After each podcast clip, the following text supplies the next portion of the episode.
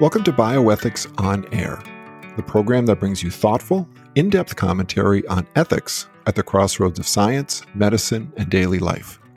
I'm Joe Zalot, your host. We are a broadcast of the National Catholic Bioethics Center in Philadelphia. How do Catholic institutions remain Catholic in our world today? How do they protect themselves from the culture, even from government entities, that seek to prevent them from acting in accord with their identity and mission? Today's interview addresses these and other related questions. We are joined by Doug Wilson, Chief Executive Officer of the Catholic Benefits Association, or CBA. Doug and I will first discuss what CBA is and the services it offers to its members. We will then explore four recent Supreme Court decisions and their impact on religious liberty, particularly on the rights of Catholic employers. We conclude by discussing challenges facing Catholic institutions moving forward and how the CBA can help these institutions protect themselves in this ever increasingly secular and hostile culture. Doug Wilson, welcome to our podcast. Hi, Joe. Good to be with you. Great to have you on. So, I asked this first question of every new guest on our podcast. Can you please tell our listeners a bit about your background, especially your education, work experience, prior to coming to the Catholic Benefits Association? Well, gosh, Joe, we start right off with the really exciting things. So uh, I'll start off with the best of it. Uh, my wife, Kathy, and I have eight grandkids and live on a farm out here in Colorado with a wide variety of animals. But going back in history, uh, there were four years in the Marine Corps, followed by uh, bachelor's uh, degree in English literature from Georgia State University, as well as a master's in healthcare and hospital administration. So that led to 25 years in healthcare management, primarily as CEO of a variety of hospitals, and then another 10 years as CEO of two healthcare technology startup companies, two very different sets of, of challenges, I think. But uh, the hospital management part of it I, I appreciated because I had the opportunity to lead large, complex, established organizations and had a lot of great exposure to healthcare policy, insurance programs, medical legal issues, and the chance to partner with communities, employees, physicians, and, and patients. The switch to uh, the two tech companies was a jump into some cold water for me. Uh, we started from the ground up with almost no resources, no organizational structure but with the opportunity to be creative in, in both the technology that we did develop uh, as well as our employment and benefits practices. So I think the combination of those two are probably what made me uh, fit for this position. Yeah, good. And just uh, in the interest of, of, disclosure, we've known each other for a couple years and we see each other at, at conferences in different places around the country. I also know that you're a pilot, and I'm waiting for a ride one of these days. well, you just come on out to Colorado and I'll just change your world. you pro- you probably enjoy an airplane. You'll probably enjoy doing that. So, Doug, why did you join the CBA? Well, Joe, I, I, both of my careers were challenging, they were rewarding, and, and in their own way, they were personally satisfying for me. But when CBA came along and, and it offered the chance to use everything that I'd learned through the years, but it had a, an added feature that really made the difference. Uh, it filled a void in, in my past and what I felt was a void in my life. And it offered the chance to, in a very direct and necessary way, uh, serve our church and the religious community as a whole. So the choice was pretty easy. Yeah. Did you, in your prior work in hospital administration and in, in the companies you, you founded, did you find any of that same fulfillment at all, or, or is this something new at CBA? It, it's not new, but I think it's much more direct. Uh, my career in hospital management was basically focused on fixing broken hospitals. So there was a lot of personal satisfaction in going into a burning building and leaving a few years later with it operating smoothly and taking care of people, serving communities. But th- this was just different. Uh, it, it's a more personal thing, and, and it lets me wake up every morning excited to go to the office. Which is always a good thing. So, what is the Catholic Benefits Association? Tell us a little bit about it. Well, it, I could take about the next hour and, and do that. But in, in its simplest terms, Joe, it's uh, we're an association of over a thousand Catholic employers and came together back in 2013 with a primary goal of protecting the rights of, of Catholics to live their, their faith, not only in the church, but in the context of, of their ministries and, and their businesses. Uh, we consist now of 62 dioceses as well as church affiliated organizations, Catholic charities, hospitals, religious orders, universities, colleges, schools. Uh, and very importantly, we have a, a group of privately owned, not for profit and for profit uh, Catholic businesses.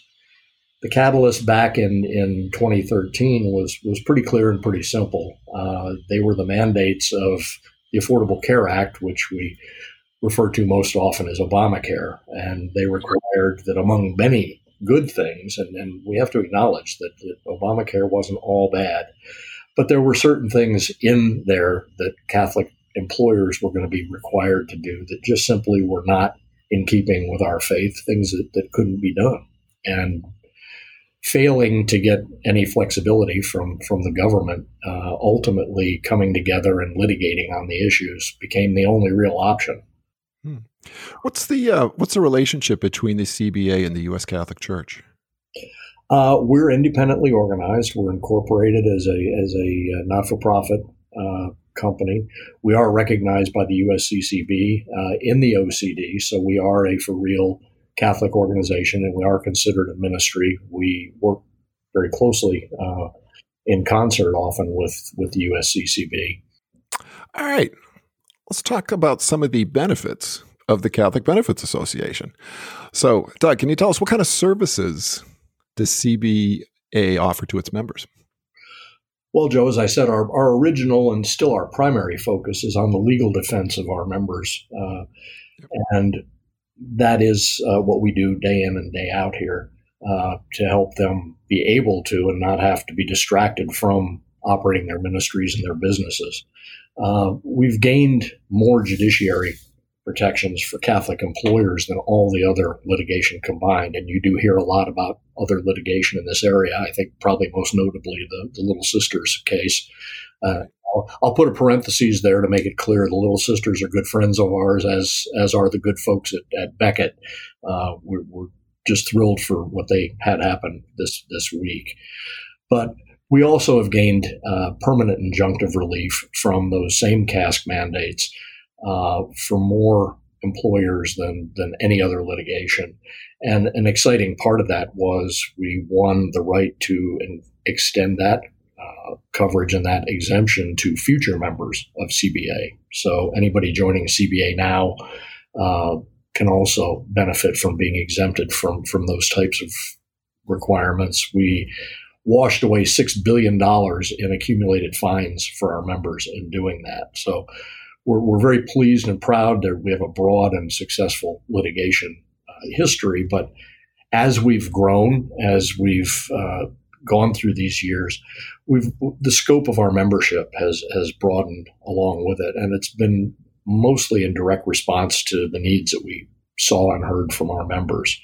Uh, we offer moral and ethical guidance in the areas of, of employment and employee benefits.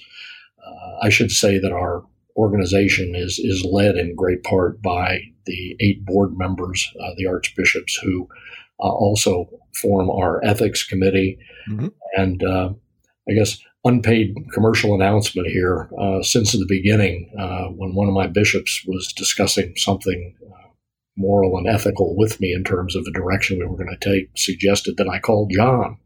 And I said, okay. And then I went to a trusted friend and said, "Who's John?" and found out that he's uh, John Haas. And uh, I made a point of getting to know the folks at NCBC, and, and uh, we depend, as you know, on on uh, your input in a lot of what we do as well in guiding our partners, uh, right. our members.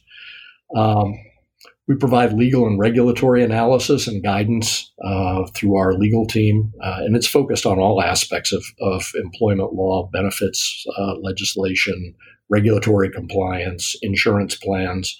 A uh, good example of that would be newly passed state laws and regulations. We get calls fairly regularly saying the state's trying to make us do this, or they, they've said we have to do that.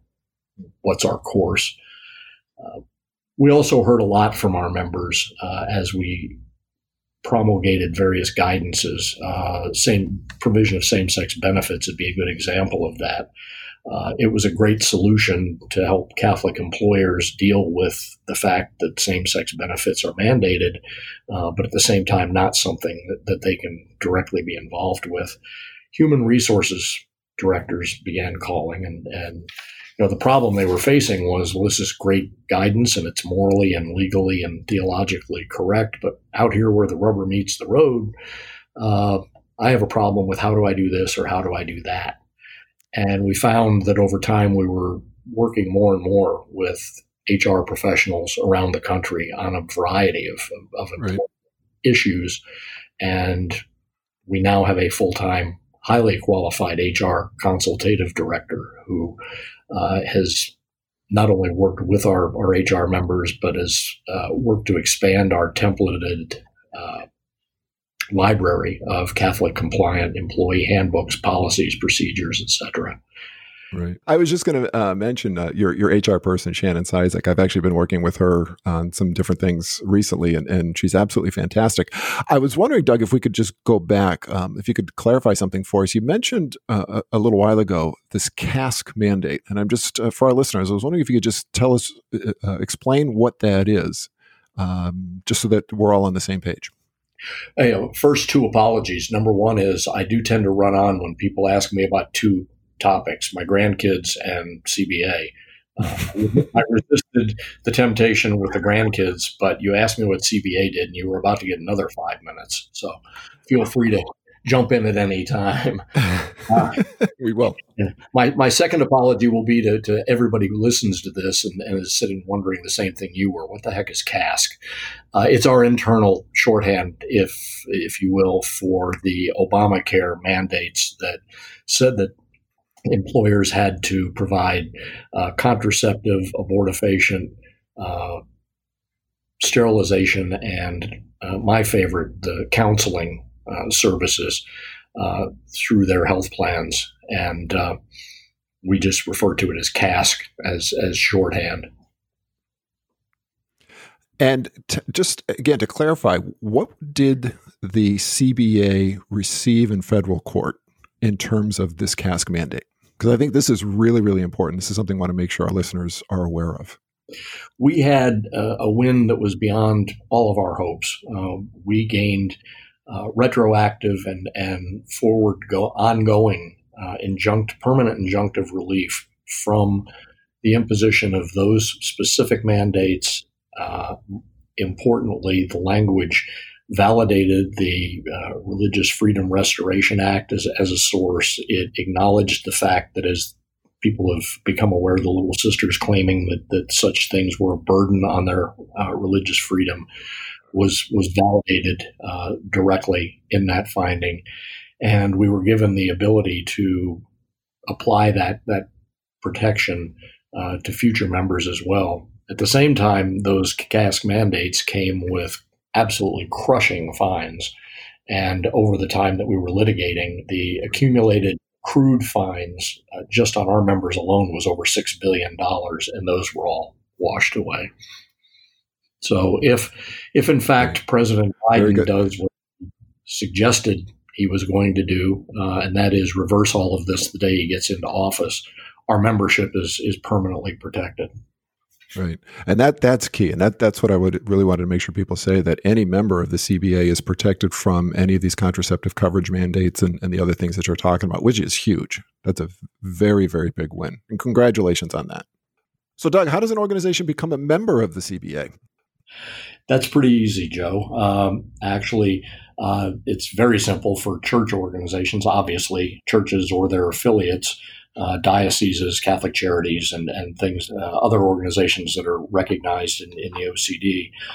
The interesting uh, aspect of our membership is, is that the courts have allowed us to have and have actually defined a category of privately owned for profit and not for profit Catholic businesses who can also uh, be part of CBA. And the test is fairly easy to pass if you are, in fact, Catholic, and that is uh, at least 50% of uh, 51% of the ownership must be Catholic.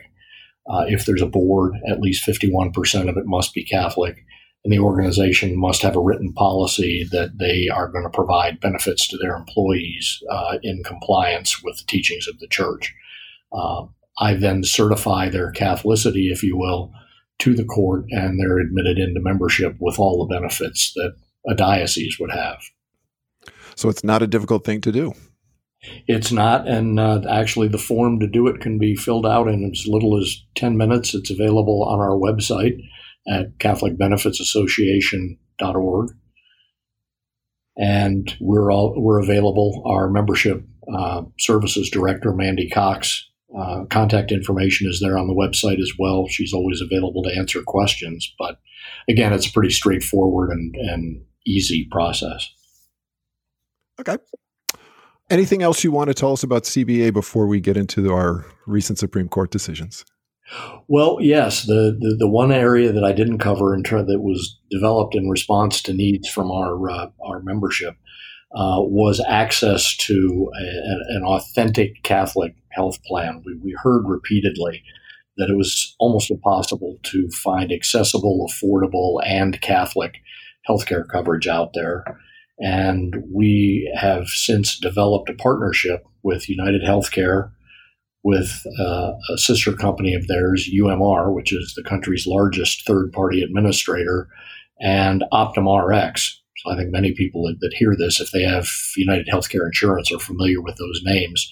Uh, but they have actually entered into a contractual agreement with CBA to administer self funded Catholic health plans in a morally compliant way. Uh, they've taken the further step of actually asking CBA to help guide them in how those claims are, are managed so that at the end of the year, there's no surprise for the employer finding out that he's been delivering services that, that they really did not want to have delivered. Yeah. So there's there's there's an awful lot to cover there, uh, and and I think that's probably not uh, for me to do today. But uh, our Catholic Insurance Company Vice President Jason Kuhn can be contacted either through our CBA website or the Catholic Insurance Company website for further information. Yeah, I believe we are planning to uh, record a podcast with Jason and with Shannon Cizik in a couple of weeks. So hopefully, we'll be able to talk about the the uh, the Genesis program in a lot more detail. All right, so let's let's change gears to the to the main topic of our of our discussion today. So, over the past few weeks, we've seen a number of Supreme Court decisions come down that affect religious liberty.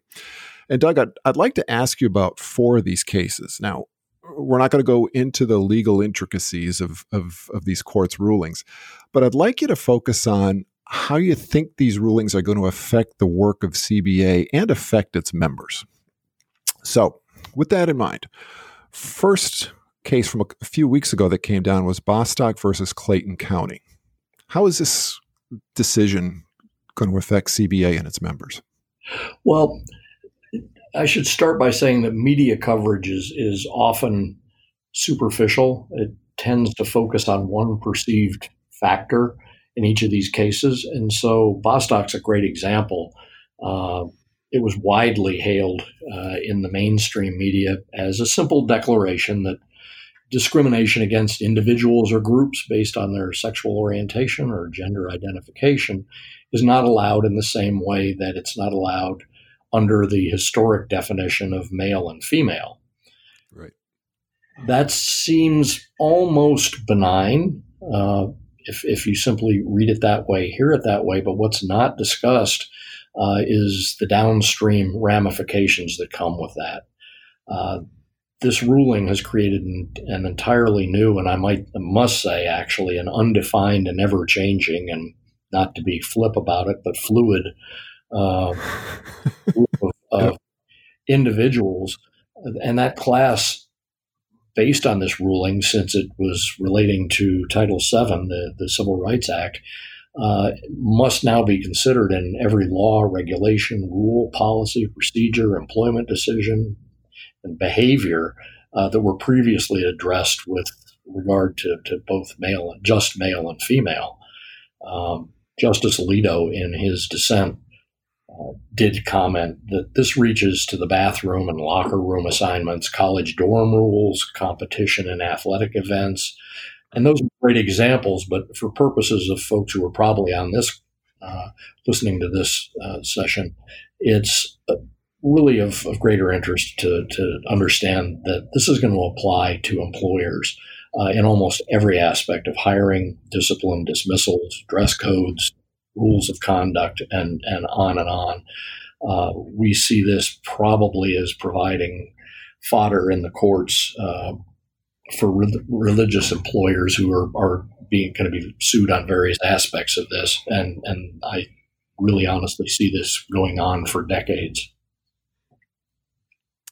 Do you? Th- I've I've heard different people's takes on the Bostock decision. In fact, the NCBC did a podcast with uh, a religious liberty attorney, Eric Kniffin, who I'm I know you are very familiar with, and Eric's take, and I've heard other people's take as well, is that the Bostock decision, it, we don't really know how how encompassing it's going to be because the court, even in the the uh, Justice Gorsuch's uh, concurring opinion, he seemed to leave open um, the discussion about religious institutions that that you know how religious organizations religious employers how this is going to affect them.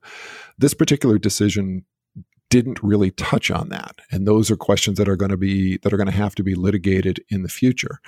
And eric's take on it and i've heard other people say the same thing is that if uh, what this case really should be is a, is a wake up call for religious employers to very clearly state and very cl- make very clear that they are you know they from, well from the CBA's perspective they are Catholic entities, Catholic identities, Catholic missions, and make this very clear in terms of employment, um, you know, job descriptions and everything else.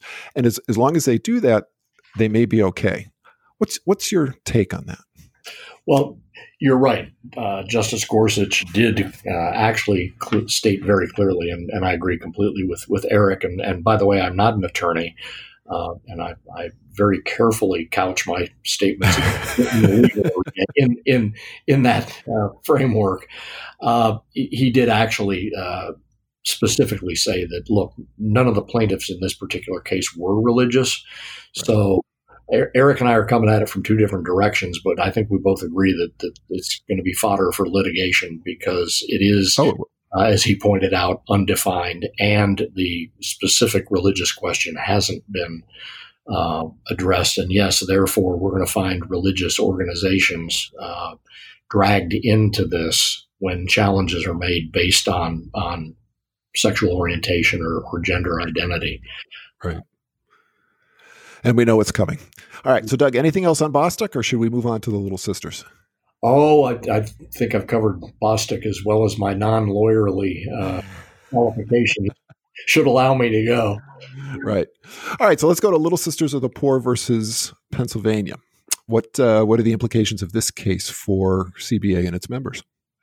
This is another one that, just as as Bostock was was lamented and, and seen as a as a terrible uh, uh, loss for the for the religious uh, uh, in our country, and and not entirely accurately, but but it was. similarly, the Little Sisters win, as it's been referred to, is equally nuanced. Uh, we're very grateful and and thrilled that it happened. Uh, the Little Sisters have been through so much, but what needs to be understood is, is that a careful reading of, of this case shows that it was based on an affirmation only that the Trump administration acted within the law. It was based on a, a, a, regulatory change that they implemented two and a half years ago and was immediately stopped by challenges in court. Uh, and the fight has been did the Trump administration proceed correctly within the administrative acts uh, guidelines in developing and promulgating this. That uh, and that was affirmed by the court that yes, in fact, they did. Another important affirmation in, in Little Sisters was the fact that states don't have the right, if the administration has acted correctly, to challenge or change those those rules. So th- those are good things. Uh, the things that are missing in this, though, are uh, affirmation of a an important aspect of uh, rulemaking, and that is that the rulemaking body has undertaken reasonable uh, care in evaluating the situation and in making the decision to to do what they did. That isn't discussed and it isn't affirmed, and we really think that somewhere down the road that's going to be grounds for uh, challenging this in court. But of greater concern, I, I, think, from our perspective and our membership's perspective, is uh, just yesterday, some may have read uh, Catholic News Agency had an article in there where our presumptive uh, Democratic presidential nominee said, quote, if I'm elected, I will restore the o- Obama-Biden policy that existed before the Supreme Court uh, Hobby Lobby ruling. So he has, he has planted the flag that he is going to immediately go back and change back this ruling that was just affirmed by the court as having been done correctly, which he certainly can do if he does it correctly. So I think from our perspective, we see this issue coming back. The good news is CBA members have permanent injunctive relief that specifically forbids the government from applying this set of mandates or similar, and that's important language, uh, to any member of the Catholic Benefits Association then or now or in the future in the future. Yeah, again, just just to repeat that that that it's it's so important because we we don't know what's going to happen following the 2020 election, and but CBA members are protected, and it's it's I, mean it's just huge, and um, it's a good thing. All right, so let's move on. Our Lady of Guadalupe versus Morrissey-Berru. Well, in in Our Lady of Guadalupe, and this is an area that that CBA is not actively engaged, but the, the protection of religious employers in, in hiring management dismissal uh, practices with employees uh, was affirmed. And, and that is basically what that says is, is that they do have the right to make decisions uh, with protection on their uh, based on their religious beliefs, and the states themselves can't override that. Uh, it's it's a wonderful win. Uh, it's very, very encouraging. Uh, it will free a lot of Catholic ministries from activities that they've been doing trying to defend their decisions. However, uh, again, as with, with many of these things, something that's left undefined is the, the actual definition of ministers. So, how far into a religious organization is is this going to extend? And it's going to be an important task for all. Uh, this ruling, while it's it's good, um, really makes it even more important for uh, Catholic employers to perfect their their Catholic identity in advance uh, of being challenged. Yeah, and and just uh, to follow up on that, I've uh, been working with Shannon Cizik in your office on a Catholic school gender identity policy, both for students and for adults. And what you just said is basically what she said. And I was also speaking with uh, Kathy Redman, uh, your your marketing communications person, and she was saying the same thing when this decision came out. That what this does is really emphasize to Catholic employers that you you need to be very very clear and make very clear your identity, your mission when you're hiring employees, and make it and make it very clear to them that the expectations on them uh, when they are employed by that institution. And and this this decision hopefully will will support that and, and strengthen that uh, for Catholic employers. It will, and it will also ra- raise the importance of them sooner than later. And and you know we do uh, talk about Catholic identity quite a bit, and I know I've mentioned it a couple times. And I guess in fairness, I, I should uh, say why. Uh, but it seems odd to me sometimes, but but we very often hear uh, something to the the effect of, "Well, isn't it obvious that we're Catholic?" And, and and yes, we're standing in a church. Yes, there are crosses in all the offices, and yes, et cetera, et cetera. But the assaults on our faith faith are, are going to continue. We are going right. to find ourselves in one form or another in court. Don't know what that might be. Don't know what it might entail. But what we do know is that one of our key defenses in many of these cases is our Catholicity. It is our faith. And whatever the basis we find ourselves defending our right to be challenged, it's an absolute certainty that our Catholicity is going to be questioned. They're going to say, you know, let's let's look at your current and past behaviors. Let's look at your current mm-hmm. past policies, procedures, employment agreements, benefits programs, codes of conduct, employee orientation, how you manage them, ongoing training. Everything we do is going to be examined under the microscope of is it Catholic? Are you Catholic? And if you don't have policies, procedures, documentation, and practices that set that up in advance, that tell employees coming in the door that this is the case, that train them throughout their time of employment with the organization that this is the case, and that emphasize it as, as they leave, then it weakens your your case. And I think I appreciate that you've been working with with Shannon. Uh, Shannon actually pointed out to me the other day in, in having this very discussion that. Uh, uh, and you know, Doug, it wouldn't hurt if uh, more policies and procedures actually referenced the uh, Catholic Catechism. Yep, absolutely. Yeah, we talked about that as well. Yeah, it's we, we say, well, we do this because this is what the church teaches. Well, when you're sitting in court, they're going to say, oh, really? Where, where, where is that? Where, where is that teaching? Well, if you can tell them that it's paragraph, that's a great start. So we, we do talk a lot about Catholic identity, but we also work very hard with our members to examine what they're doing. Uh, in our case, in particular, in their employment practices and in their benefits programs to have a seamless Catholic identity. Yeah, and I think that's one of the, the great benefits of being a member of the Catholic Benefits Association is that you have you have HR professionals who understand well they understand HR, but also understand Catholic identity and, and to be able to to work with organizations, work with dioceses, work with schools, whomever, to blend identity and blend what is expected uh, under the law. That I mean, it, it's an essential service you guys provide. So again, keep doing it. All right, last case: Espinoza versus Montana. That was a good one. It, it, it was nice to see. Uh, in reality, Joe, it's a long overdue correction of, of a blatant attempt uh, to discriminate against, uh, particularly the Catholic Church, which uh, at the end of the day ended up discriminating against uh, a lot more than just Catholic organizations in terms of their ability to, to uh, compete for grants and funds and receive funding uh, for projects uh, from that had anything whatsoever to do with with uh, state government. Uh, it was the result of a failed attempt at a constitutional amendment that would have mandated that nationally.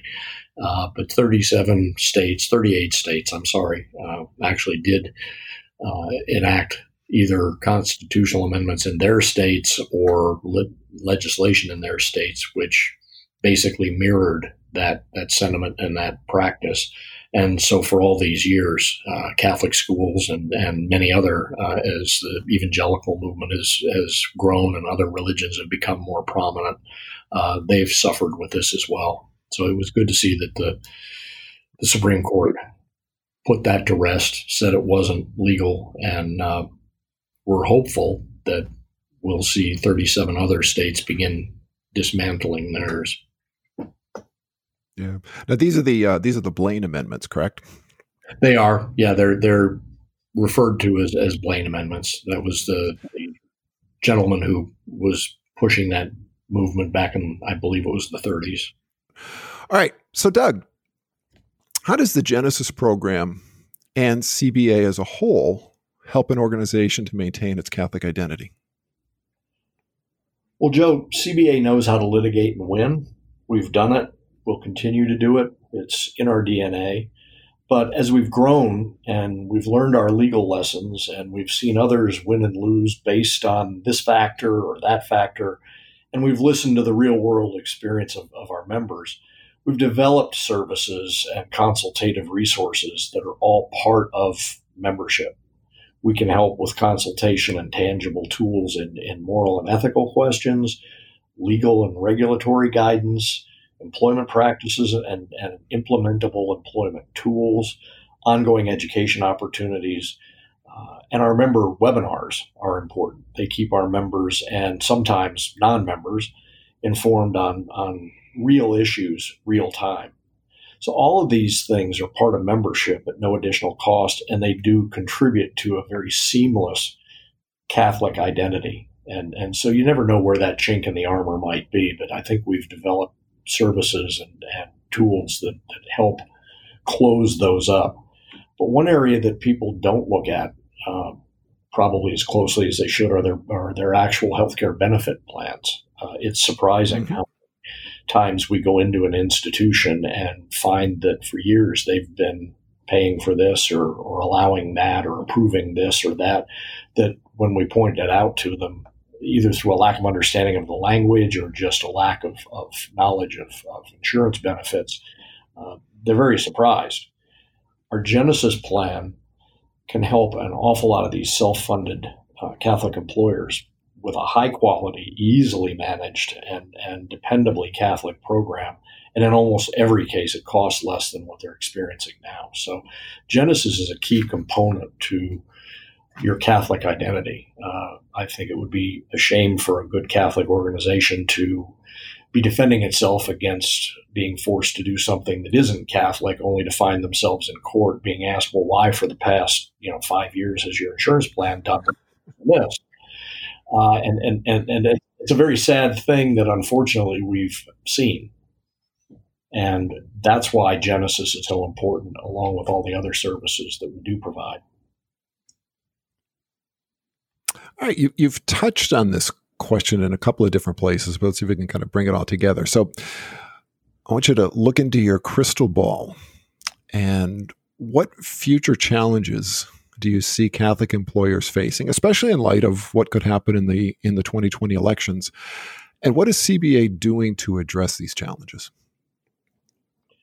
Well, Joe, uh, this one isn't really as hard as, as you may think. I, I don't have to break out my, my my Carnac skills will be unnecessary here. Uh, I, do, boy, I, I, hope I'm not showing my age with that one. Um, I got that one, Doug. So if, if, if okay, I'm, I'm, showing mine as well. but I, I honestly think Joe, the first volleys have, have already been fired, and so it's it's not hard to follow the logical progression. Uh, I think there's going to be innumerable challenges to the faith. Look, look historically at the church in the United States and going back all the way back into history. I don't think there have been great periods where, where it wasn't challenged.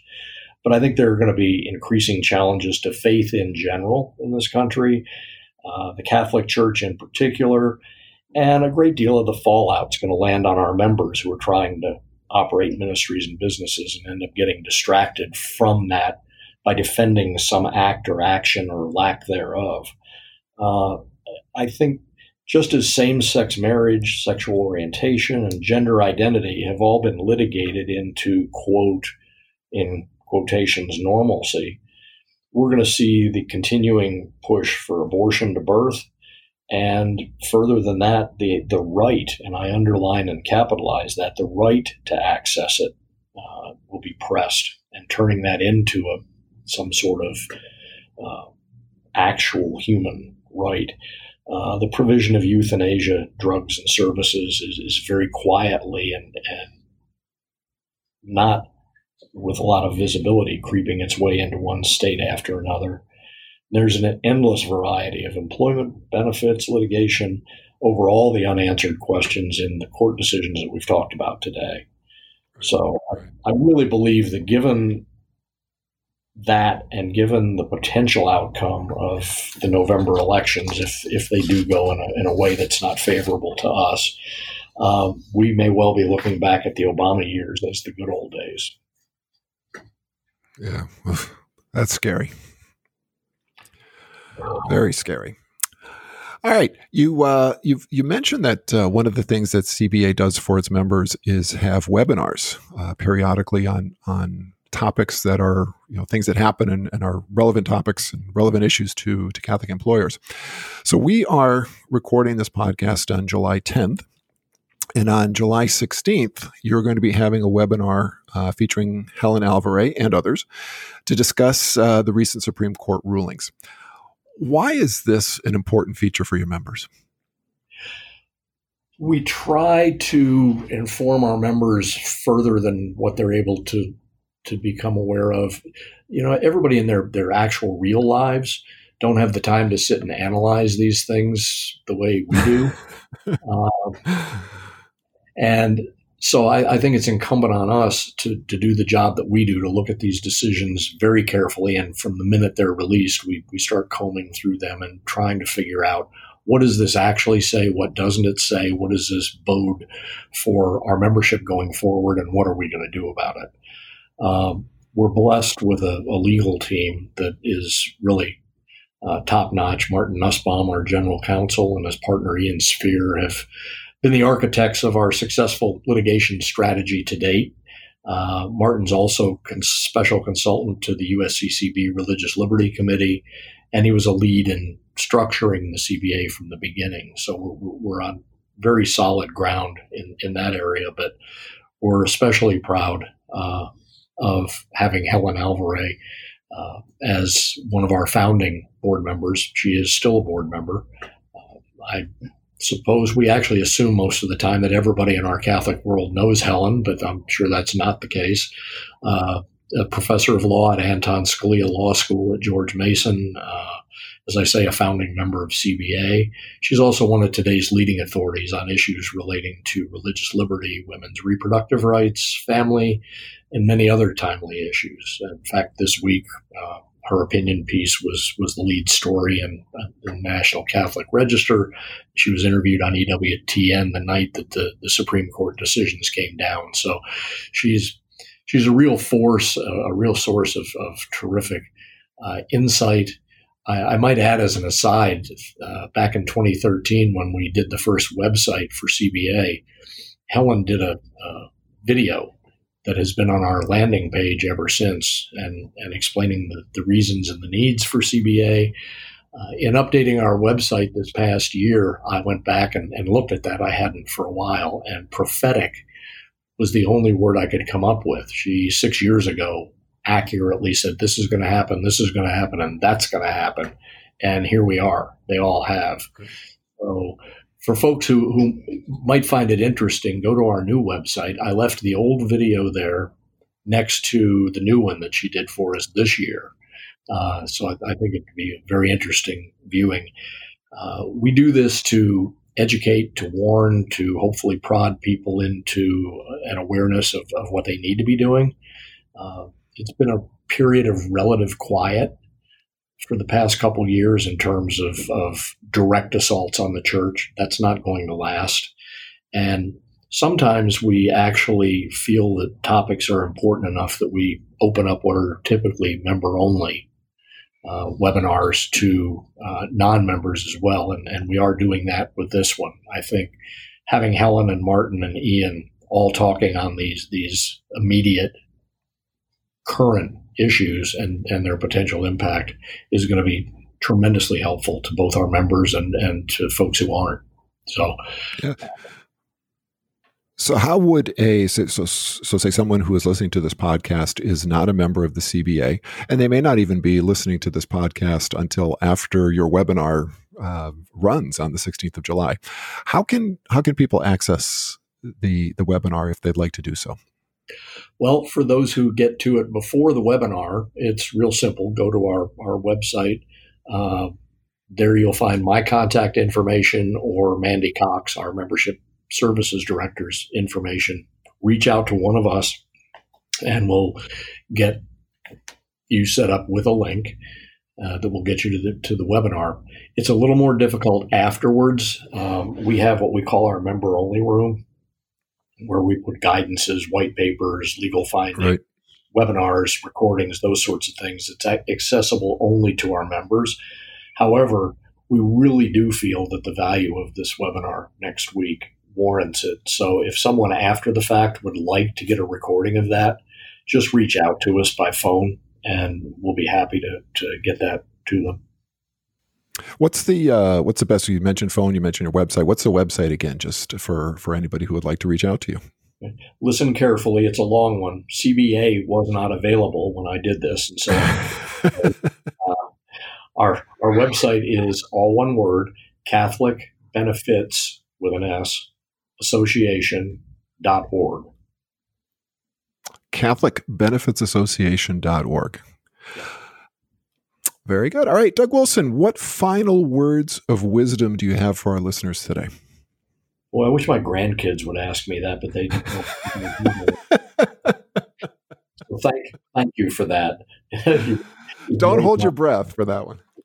yeah, well, and don't don't let your expectations get too high here. But you know, if if, if someone listening to this is, is, the owner or manager of, of, a Catholic organization, whether that's within the church or privately held, uh, please ask yourself the question is, is my Catholic identity seamless and defensible? You never know who's going to be the, the next target. I mean, I think of this poor cake maker here in Denver who simply tried not to, to breach his faith, which was not Catholic, in right. not Jack Phillips. Jack Phillips. And, you know, he never expected that to happen. Uh, but it, it's going to become more common. And so please ask yourself that. And, and if you are interested in asking the question, what can I do to support the defense of religious liberty? I can only remind everyone there's strength in association. A purely Catholic, dedicated, unified membership has allowed CBA to accomplish what we have. It came from nothing. We were, we were nowhere, zero, seven years ago right now. But the task is only going to get harder. We have members who have anywhere from 22,000 employees down to two. So, whatever your size, we can benefit together. Um, go to our website and take a look at the membership information. Very good. Doug Wilson, thank you for your time today. Joe, thanks so much. It's a pleasure. I can't wait until we can do it in person and not involve masks. Me too. For more information on this topic and other bioethical issues, please visit our website, ncbcenter.org, and subscribe to our publications, Ethics and Medics and the National Catholic Bioethics Quarterly. The views expressed on Bioethics on Air are not necessarily those of the National Catholic Bioethics Center. If you have comments or questions about this or any of our podcasts, or if you have suggestions for future topics, please contact me, your host, Joe Zalot, at jzalot at ncbcenter.org. For archived editions of our podcast, please go to our website, hover on the blogs and podcasts button, and then click Bioethics on Air. Finally, please remember that the NCBC has a 24 hour consultation service. You can contact us by phone at 215 877 2660 or by going to our website, again, ncbcenter.org, and clicking on Ask a Question. Thank you for listening today, and may God's peace be with you.